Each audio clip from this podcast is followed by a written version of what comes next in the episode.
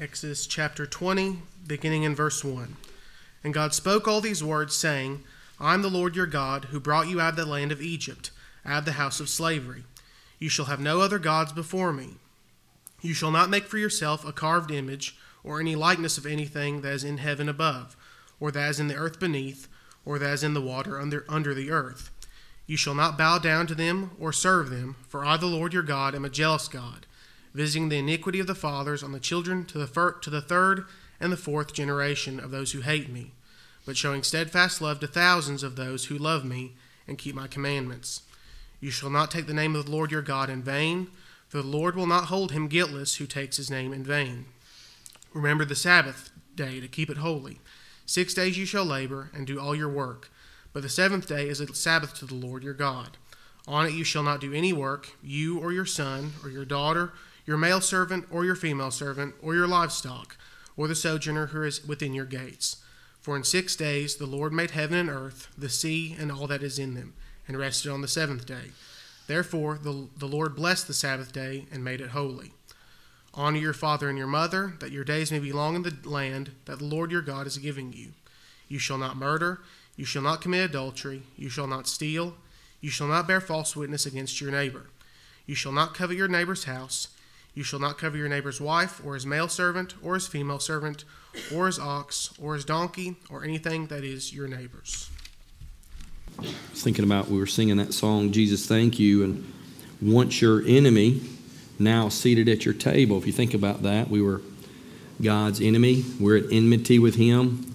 We're opposed to Him, living our lives like this. And now He's not only welcomes us, but beckons us to come to His table and eat with Him. What a blessing that is. Hopefully, that is your story.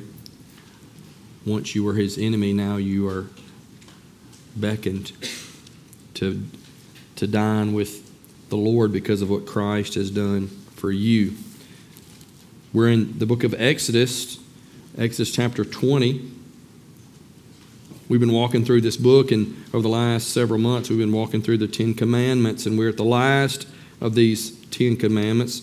Exodus chapter 20, verse 17. And this, the children have already helped us review. And they get to the last one, right? And we, you have to do your fingers, and hopefully you know these by now. But um, we do the number 10, that's the 10th commandment, and it's, it's do not covet, right?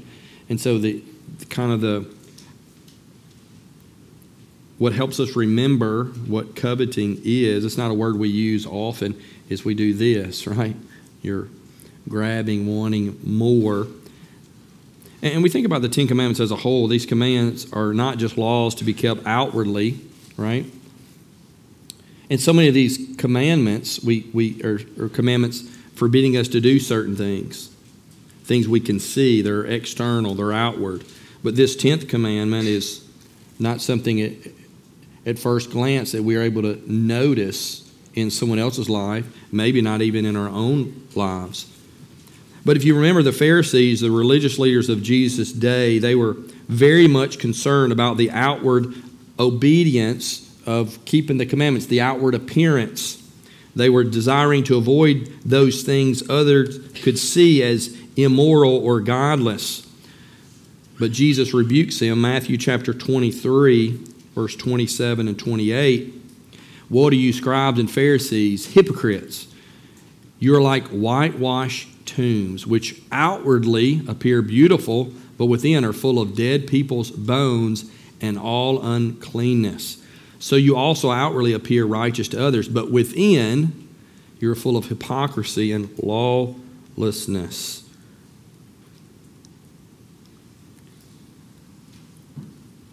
These these Ten Commandments, I think as, as I've gotten feedback from most of you, many of you have, have said these have really been good for my soul, really been good for for me. And uh, yeah, it's been good for me as I've studied and prepared it, try to pr- apply it to my own life before we preach it. But it's been good for our souls.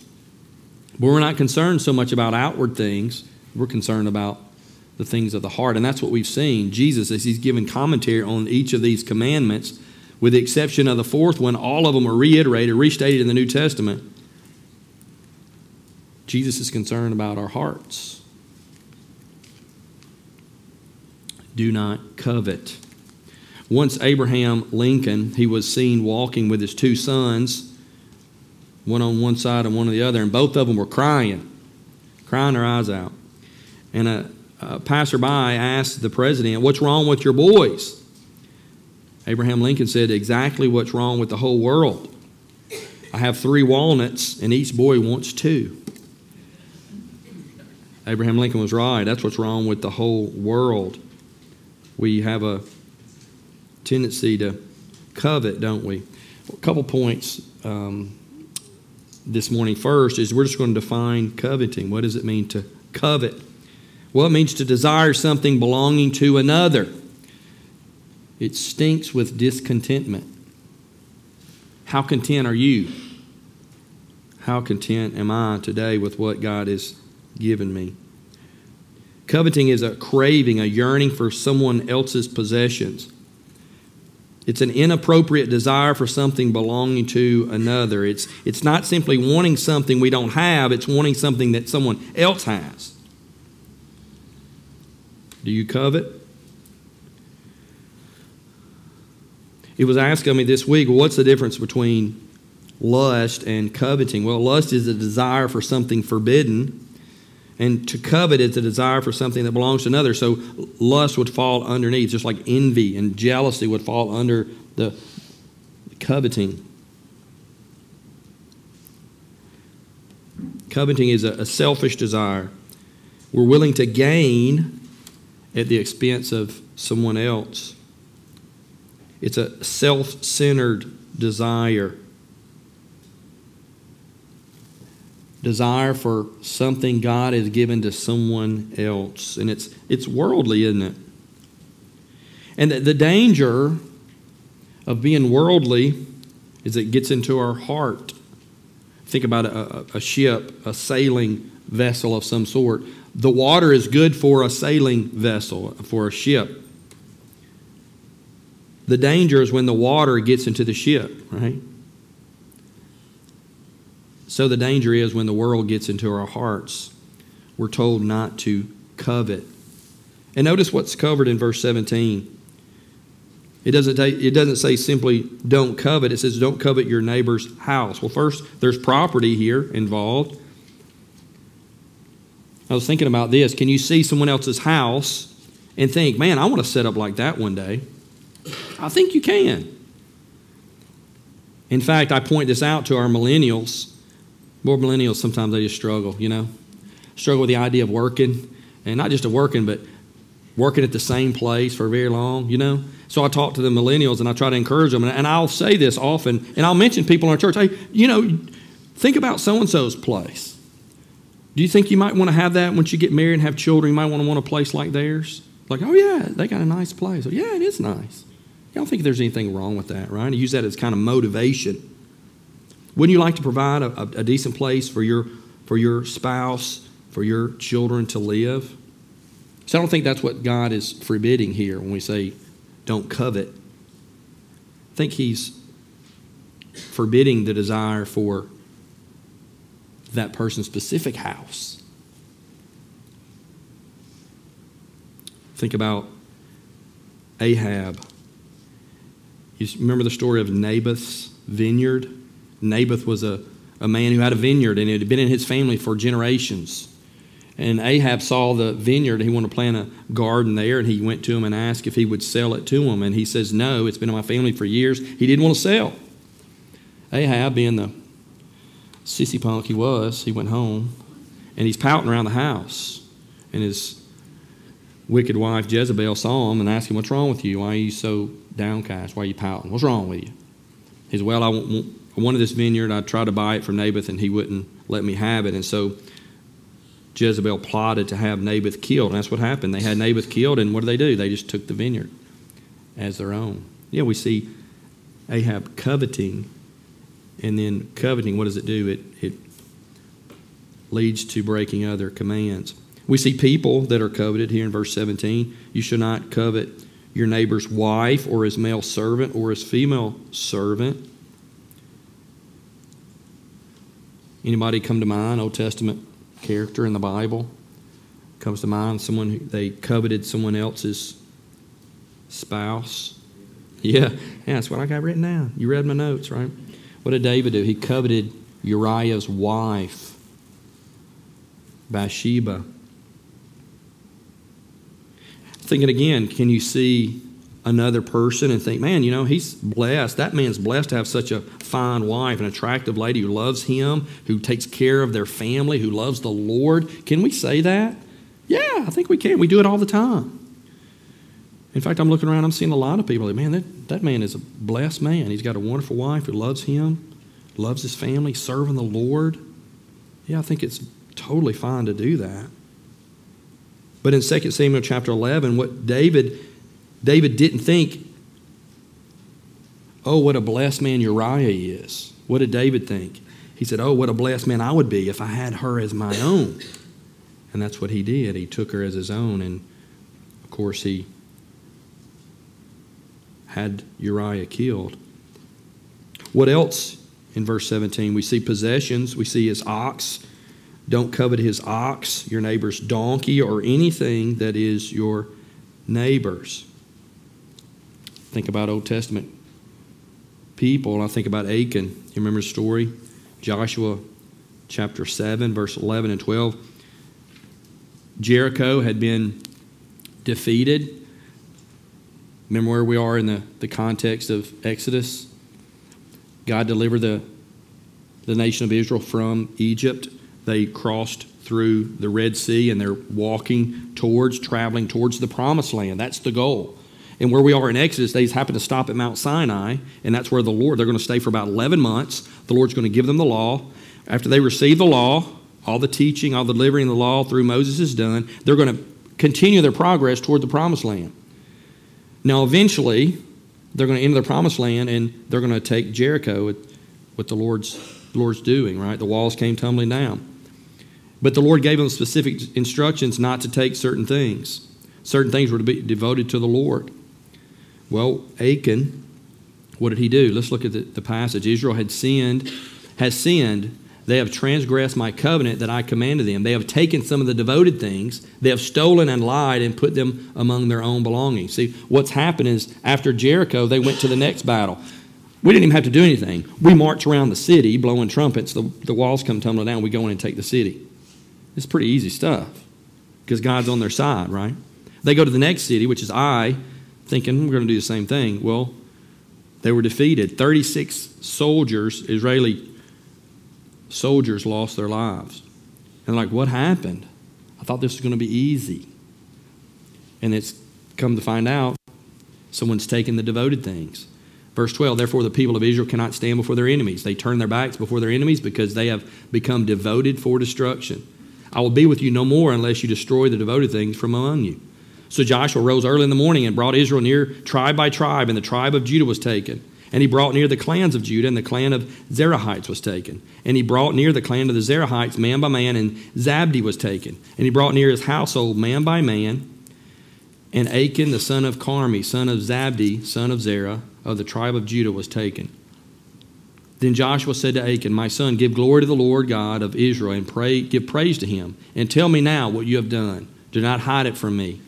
And Achan answered Joshua. Truly, I've sinned against the Lord of Israel, and this is what I did.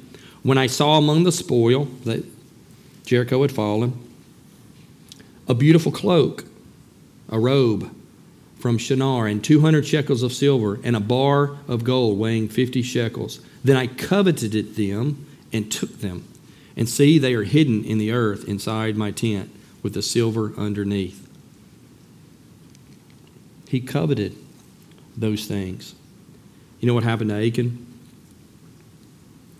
He was put to death because he sinned against the Lord.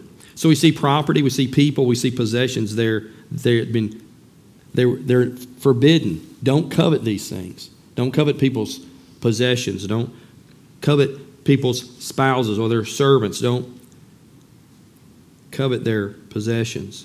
And it's interesting, the last phrase there or anything that is your neighbor's. Don't covet anything. A kind of broad statement there at the end. And we see this in the New Testament, Hebrews 13 5. Keep your life free from the love of money and be content with what you have. And I think most of us are pretty content if we, if we never see what other people have, we're pretty content. Think about the child. There's a child playing in the nursery, and there's a big yellow Tonka truck, dump truck. You remember the Taylor, the kind we used to play with? Big yellow Tonka dump truck is there in the nursery, and there's one child in the nursery, and they're playing, and they're completely content. They're just having a good time. They care nothing about the big yellow Tonka dump truck. You put another child in the nursery who all of a sudden takes a liking to the big yellow Tonka dump truck. And what happens to the first child? Yeah, the first child, all of a sudden, they're discontent. And they see the big yellow Tonka dump truck and decide they could care less about anything else in the whole wide world. All they want is what? The big yellow Tonka dump truck. Yeah, if we don't see what others have, maybe we could be content. Adults, of course, we're more subtle than that, but we covet just the same. Again, with the exception of the fourth commandment, all these commands that we see in, in the ten are reiterated, restated in the New Testament, and we see Jesus warning against coveting in Luke chapter 12, verse 13 through 15. Someone in the crowd said to Jesus, Teacher, tell my brother to divide the inheritance with me. But Jesus said to him, Man, who made me a judge or arbiter over you? And Jesus said to him, Take care and be on your guard against all covetousness, for one's life does not consist in the abundance of his possessions. In other words, don't love your possessions that belong to others so much that you make an effort to acquire them. Don't let it consume you. Again, Paul, he in Ephesians 5 5, for you may be sure of this, that everyone who is sexually immoral or impure or who is, a, is covetous, that is, an idolater, has no inheritance in the kingdom of Christ and God. And we've seen that time and time again, haven't we, as we read through these commandments. Those who broke these commandments, they can't enter the kingdom of God. As we read the Westminster Shorter Catechism in question 81, it's a catechism for teaching children truths of the Scripture, and we, we've gone through it with our children. It says, What is forbidden in the 10th commandment? The 10th commandment forbids all discontent with our own state. Are you discontent with your own state? Envying and grieving at the good of our neighbor together with all ungoverned longings. I like that. Ungoverned longings and desires for things that belong to Him. And I, again, it's okay, I think, to want to better ourselves, want to provide for our family, want some good things for our children. But it's those ungoverned longings. You see what somebody else has, says, I want that. That ought to be mine. That ought to be mine instead of being theirs. How are you doing with coveting? And the second point I would make from today is coveting pollutes all of life. It's not just this little simple sin, little struggle we have in our heart. You know, like I said, you can't see it. It's not like adultery or murder or lying. It's, it's a, an inward struggle, isn't it? It's inward. It's a sin of the heart. James chapter 1, verse 14 and 15 teaches us how desires become inappropriate and then it begins to dominate our thinking until it becomes an infatuation, obsession. And at that point, you're, you're done. Let's read that. But each person is tempted when he is lured and enticed by his own desire. Then desire, when it is conceived, gives birth to sin, and sin, when it's fully grown, brings forth death. you become caught up with what you don't have, what other people's have, what you want to have of theirs. They should have it, I should have it. it becomes something that you're, right? And then you're done for. Sin just takes over and sin has its way. And I think when we covet, it, it shows a lack of faith too, doesn't it? We don't trust God to provide what we need. Instead, we look to obtain that which belongs to another person. And this kind of attitude leads us to breaking other commands. It's not just an isolated thing. In fact, think about the first command. What's the first commandment? One God, right? Don't only worship one God alone, right?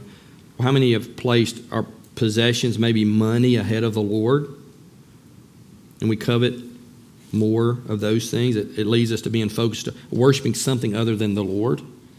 The second commandment, right? Don't carve any idols. We're not to be idolaters. But how many of us we bow at the altar of materialism and greed and stuff, but we refuse to bow to the Lord? Colossians 3 5. Put to death there, therefore, Paul says, whatever is earthly in you sex immorality, impurity, passion, evil desire, and covetousness, which is idolatry. We saw that in Ephesians 5 5. To covet is to be an idolater. Coveting leads to other breaking other commandments. What about the third command? Take the Lord's name in vain. Coveting leads us to take, in our effort to acquire stuff, we break the third commandment. And you say, well, we don't. Have, what about? I thought it was about speaking, taking the Lord's name in vain, about saying these things that we shouldn't say. We don't have to speak to take the Lord's name in vain. You take the Lord's name in vain by saying you love the Lord and you're a believer and not living like it.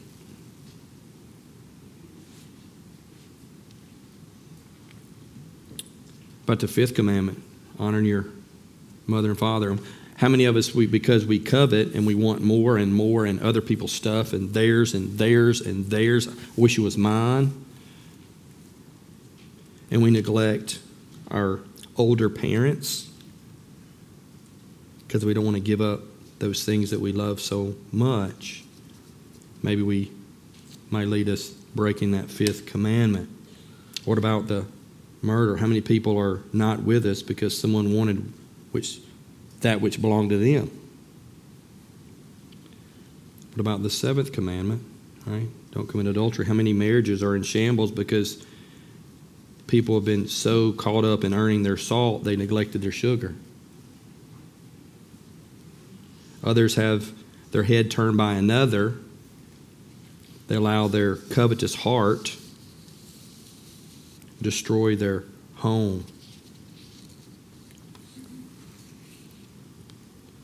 But the eighth commandment, stealing, it goes without saying, right? The end result of a covetous spirit is taking something that doesn't belong to you and treating it like it was yours. And the ninth, right? The lying. Maybe we'll lie about another, spread gossip, maybe hurt someone, their reputation, because we're envious, which is a part of being covetous. We're envious of their life, their lifestyle, their position, maybe their walk with the Lord.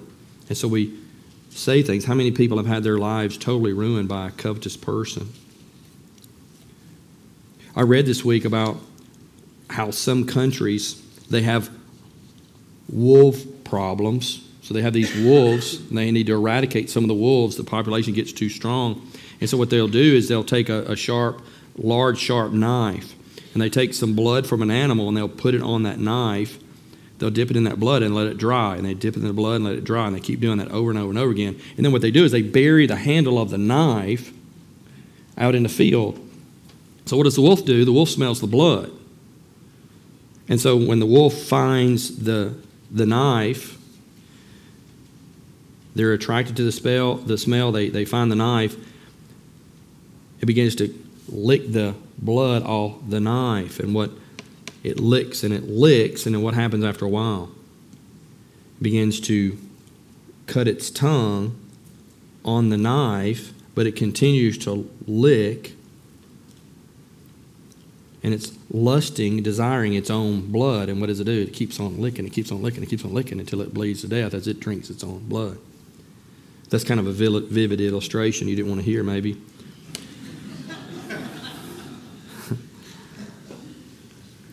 But you, you see that that's kind of like coveting, right? It's just self-destructive power. I want more. They have what I should have. Why do they have that? They should have it. It should be mine, not theirs. And it leads to so many other commandments being broken, and it's destructive to our lives. No wonder, right? Our Heavenly Father commands us to keep away from that, not just in the Old Covenant, but in the New as well. And we, we've seen these examples Jezebel and Ahab's coveting Naboth's vineyard that led them to killing him and stealing it, breaking other commandments. David coveting Uriah's wife, and he stole her. He committed adultery. He had Uriah killed. Achan, right? He coveted the robe and the the silver, the gold, and it just led to one sin after another. It's a sin of the heart. It's a, an intense desire that almost inevitably leads to other commandments being broken. Third point, we've defined it, talked about how it affects, leads to other sins being committed, other laws being broken. And thirdly, a good law, this 10th commandment is it's a good law with better effects. It's a good law with better effects. Um, I think you've seen this as you walk through these commandments, the Ten Commandments. That wow, I'm a pretty sinful person. Yeah, we are. We see that's the purpose of the law, isn't it? To show us our sin. In fact, Romans chapter seven, Paul, Romans seven seven. What shall we? What then shall we say that the law is sin? By no means. The law isn't sin. The law is awesome. If you want to know about the law, and we read these Ten Commandments, you're like, man, is the law good? It's showing my sin. I'm just, ugh. Yeah, read Psalm 19 or Psalm 119. The law is wonderful, right? Is the law sin? By no means. Yet if it had not been for the law, I would not have known sin, for I would not have known what it is to covet if the law had not said, You shall not covet. Now think about the t- context. Paul, he's a Pharisee. Not just a Pharisee, he's the top dog Pharisee. And what is he doing? He's teaching these Roman believers that the law is good. But life under the law is frustrating because on our own we can't keep the law. And Paul, he's a Pharisee and he is blameless in regards to the law. In other words, what that means is it would have been hard for someone to bring a charge against Paul in terms of a visible violation of God's commandments and make it stick. Outwardly, he was a pretty, pretty sharp guy. Keep the law, keep the law, keep the law. Very legalistic. But this law, do not covet, showed Paul his outward observance wasn't good enough. Wasn't good enough. No one could bring an accusation against me I kept the law, the letter of the law, to a T. But what was Paul's problem? Paul's problem was his heart. He may have been able to brag about the appearance of his righteousness on the outside, but this commandment had convicted him of sin on the inside. And that was his problem, just like it is ours. And as we worked our way through the Ten Commandments, you know, at face value, think about the Ten Commandments, you read through them really quickly. You're like, I, I did pretty good. I don't do this and do that and do that and do that and do this. But you think about it, okay, I'm not to make idols, carve idols. Yeah, who's into that? Well, we all are. But it's not just the external idols, right? It's other things that we bow to and yield to, put before the Lord. Don't murder. Got that one taken care of. Do you remember what Jesus commentates on that? But we're not to be maliciously angry towards someone else. Well, how many of you have never been maliciously angry towards somebody, right? Wow. What about adultery? Yeah, I've never done that. I've been faithful to my wife. What about lust? Have you looked at pornography? Have you looked at another woman and thought, man, that would be nice? Yeah, most likely you have. And this coveting is not an outward action to be seen by others, it's an inward attitude. And what does the law do? It shines a light on our hearts. And Paul had this light shine upon his heart, and he saw that he was sinful. And he says, Man, it was so wonderful to be able to see. He's a Pharisee of Pharisees. He's got it all, he, all the, the, the, the dots and the, the, the T's crossed, and the, he's just got it all done. But what did the law do? It showed him that he was sinful and he knew he had a need for Christ. Through the law, he came to know he was a sinner. It's really interesting when we lived overseas in uh, Chinese culture, people there, um, man, it's a dog eat dog world, but they really think a lot about appearance. And I've shared this story with, with you before, but I had a colleague at the university who was teaching with us, and he always rode his bike. Well, I rode a bike to, to work, and he rode his bike to work. But then when it would rain, I didn't really want to ride my bike. It was raining really hard. In the winter, it rained all the time. It was about 40, 45 degrees, raining all day long. And so we had a little old bread truck and bread wagon, and so that's what we would drive. And I would I would drive that to work, and he would just ride his bike. I'm like, bro, why are you riding your bike? It's raining. You got a car. He's like, oh, I never drive my car. I said, why did you buy a car? He said, well, my neighbor bought a car, so I had to buy one. I'm like, what? He's like, my neighbor bought one. What could I do? He couldn't understand why I didn't understand him. That's just their culture. They have a car. Well, I got to buy a car. I got to keep up. They have a car. Well, I want one too, so I'm going to buy one like theirs, even though I'm never going to drive it. But it's interesting how we would use this 10th commandment with the Chinese people. They would say, oh, I don't kill, I don't da da da da da. Didn't really see their need. But you say, well, what about coveting? We'd explain that to them. Oh, yeah, I do that all the time. Yes, it's part of their culture. It's ingrained in them, it's taught. Like Paul, they see their sin and wow, there is a need. I am lacking.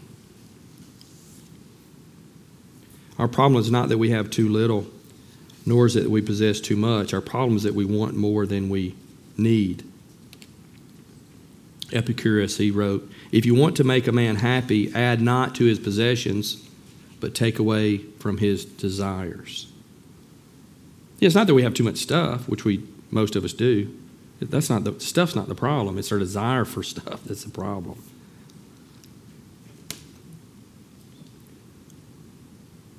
The one who's who covets is someone who doesn't trust the Lord. We mentioned this already. You erroneously think that God's holding back. He's not. He's impotent. He can't provide for you. He's not giving you all that that you should have. I think too, people who covet. I was thinking about Matthew six twenty four. You can't serve both God and money. Someone who's coveting, you think about covetousness in Christ, they're, they're two different masters. You can't serve one while serving the other.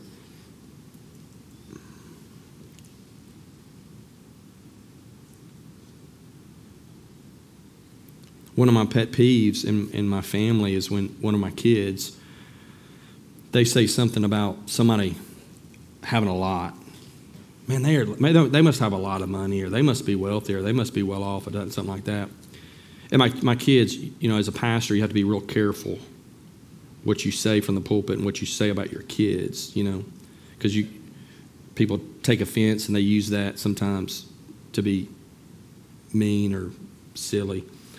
But my kids do really well. They don't ask for a lot. For Christmas, my kids don't ask for stuff for Christmas. What do you want? I don't really need anything. That's typically their response. They don't ask for a lot of stuff they do they handle that really well. I think that's because they grew up in China, and they, we go to the orphanage on Saturdays, and they see the little kids tied to chairs, and couldn't get up. And you go to the orphanage, you don't complain.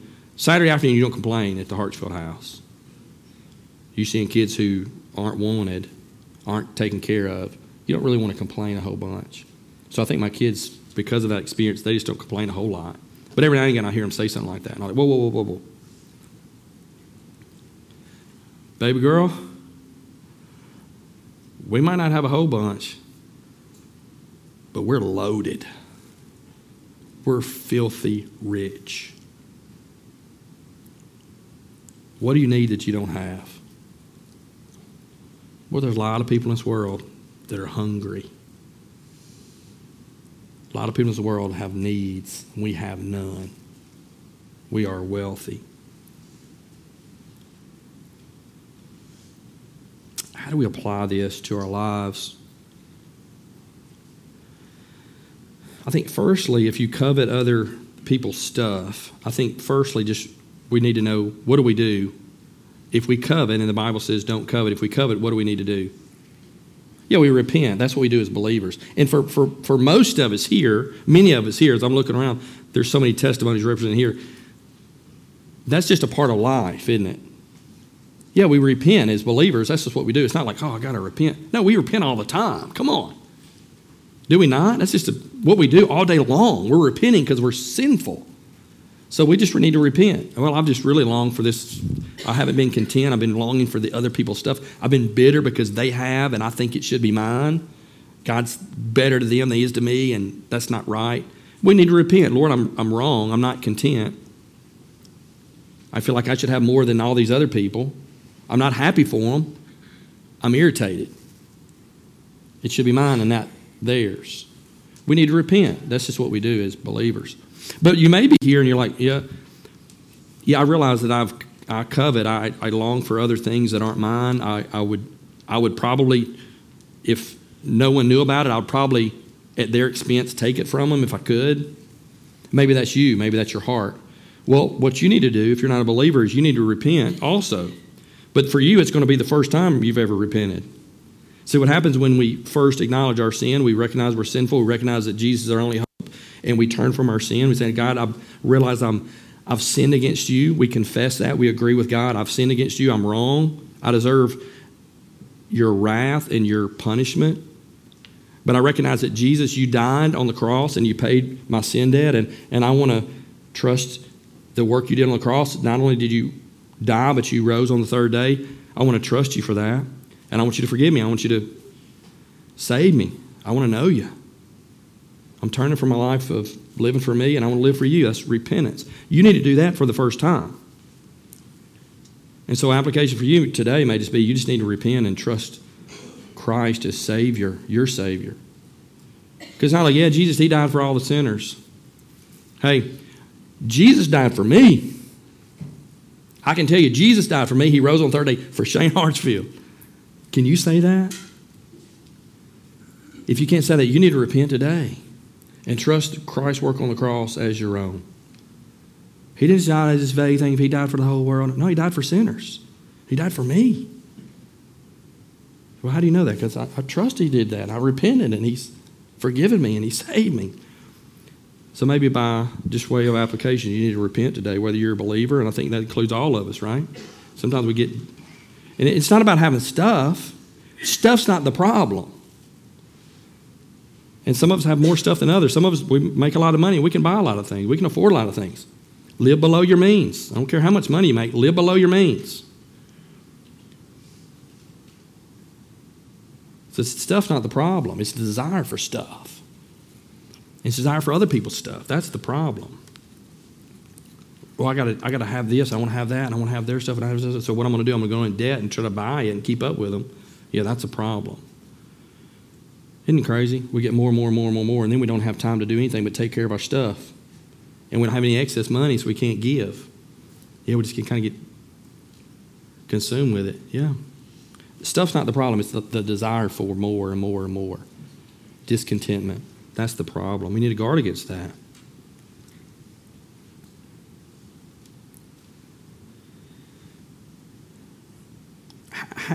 Think about this. Let's, by way of application, maybe a little test. How do we know if we're if we covet? And sometimes we can't see it. You know, we're blind to blind to it. Well, I'll ask you a couple questions. Number one is, how much do you talk about stuff, possessions, money? Think about it.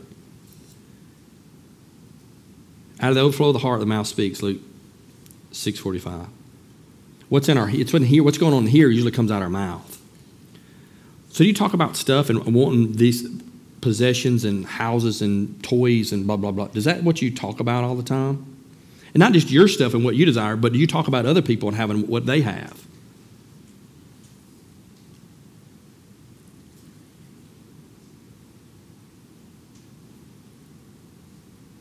So that's that's a test. And the second test maybe is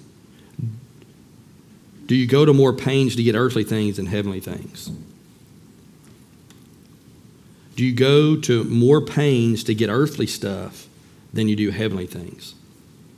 You, if that's you say if that's true of you, then you you possibly could be a person who covets. You say, what do you mean exactly? Well, maybe you're willing to wake up at dark thirty to go deer hunting, or to work overtime to make money so you could buy other things, to buy your boat or your property or your whatever. But you can't come to small group because you say that's my day to sleep in. When the day before you got up at 4:30. I'm just saying. Might you be a covetous person? What do you what do you talk about? What consumes your thoughts? And like when you're working, this is another another test here. It kind of goes along with talking, but as you're working, you have free time. Do you spend all your time on the internet pricing things? Could I buy this? Could I buy that? Da, da, da, you know, how do you spend all your time? Is it about getting stuff and attaining and attaining and getting more and more and more?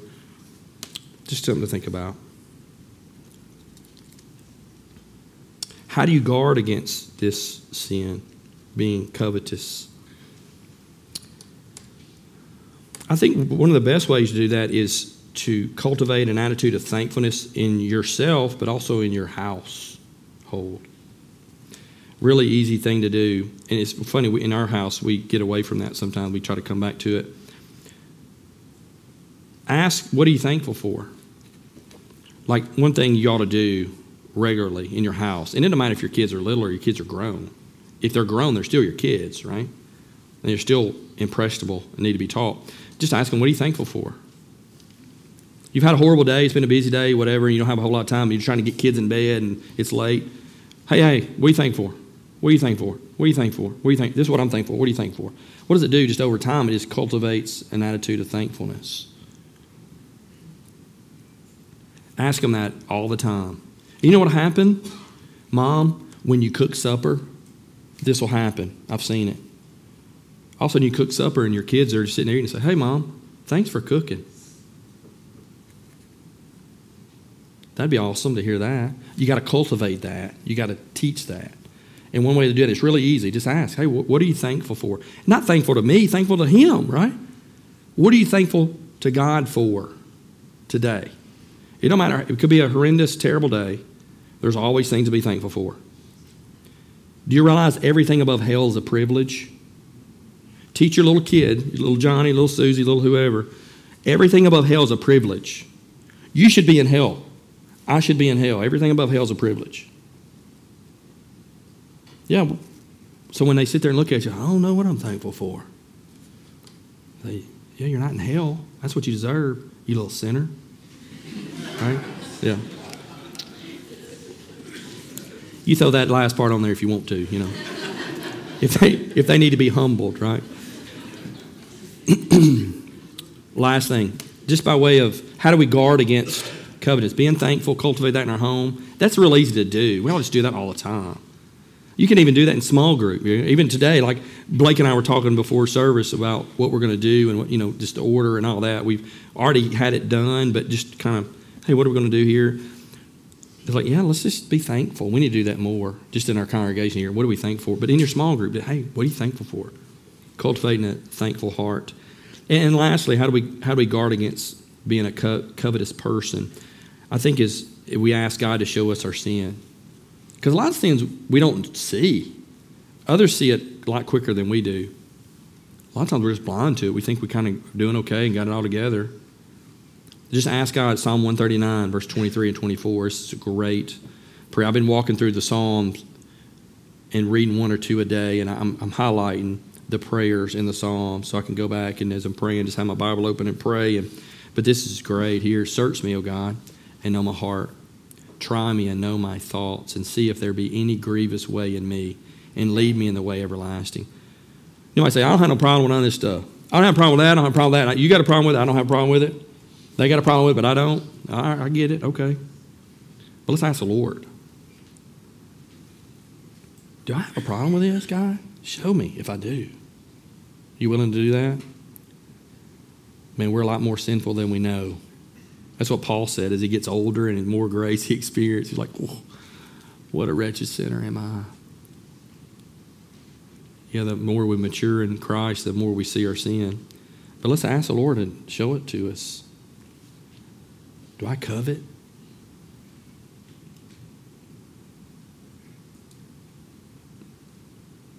Yeah. Let's pray. Father, we are thankful for your word, and you give it to us, and it's wonderful and incredible. your word, your law, these Ten Commandments are wonderful because they show us our sin. They show us your character. They show us what we should do, what we shouldn't do. Father, we can, by studying, we can understand and know your will for our lives. And Father, we recognize this. We're fallen and we're sinful. So many of us have just been broken and, and hurt. Our hearts have been pricked about our sin. And that's good.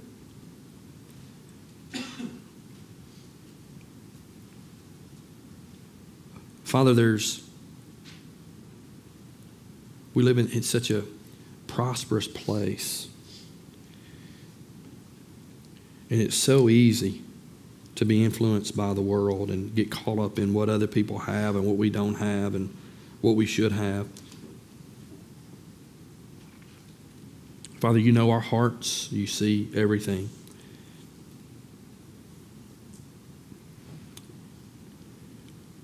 For those that are for those of us that are here that are acknowledging that even now as we sit before you, acknowledging our sin and confessing. And, and I'll ask you to do that. If you've been convicted and you, I'm, I'm I covet, I, I'm not content, there's a lot of discontentment in my life and bitterness about what other people have and what I don't have. encourage you to confess that. And Father, we, we want to. We want to be right with you and we want to respond rightly when we're shown our sin. Father, if there's any here who yet to repent, they've never once repented, I pray that today would be the first time they repent and trust you and trust what Christ has done for them on the cross. And I pray that you would grant them faith and repentance today and you would save lost people.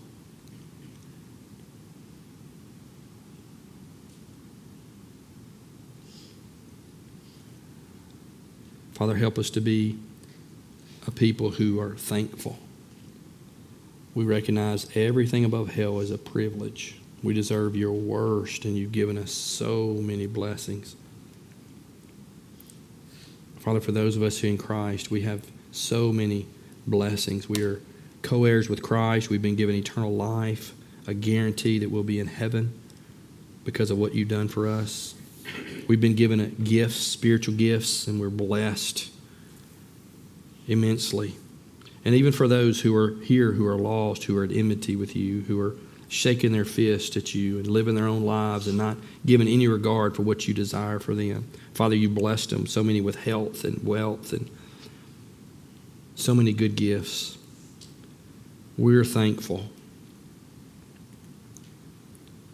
And Father, as we go over and eat this incredible food that so many people have sacrificed to make, even as we eat, Father, may we be thankful for what you've given us, knowing there are hungry people all over the world.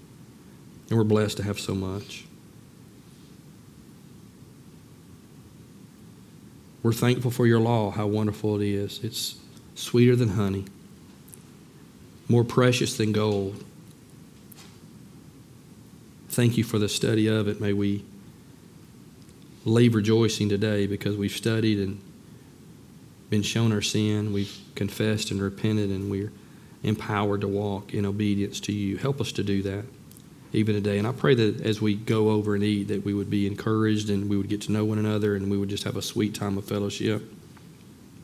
For those that are listening, some are out of town, some are traveling, some are homebound, we just pray for blessing in their life, or that you would give them a lot of grace, that they would have a great week, great Thanksgiving week, and they would spend nights with their families, talking about what they're thankful for. And Lord, may Thanksgiving Day, I know for some it's a it's a bittersweet day because it'll be the first day without a parent or a child or a relative.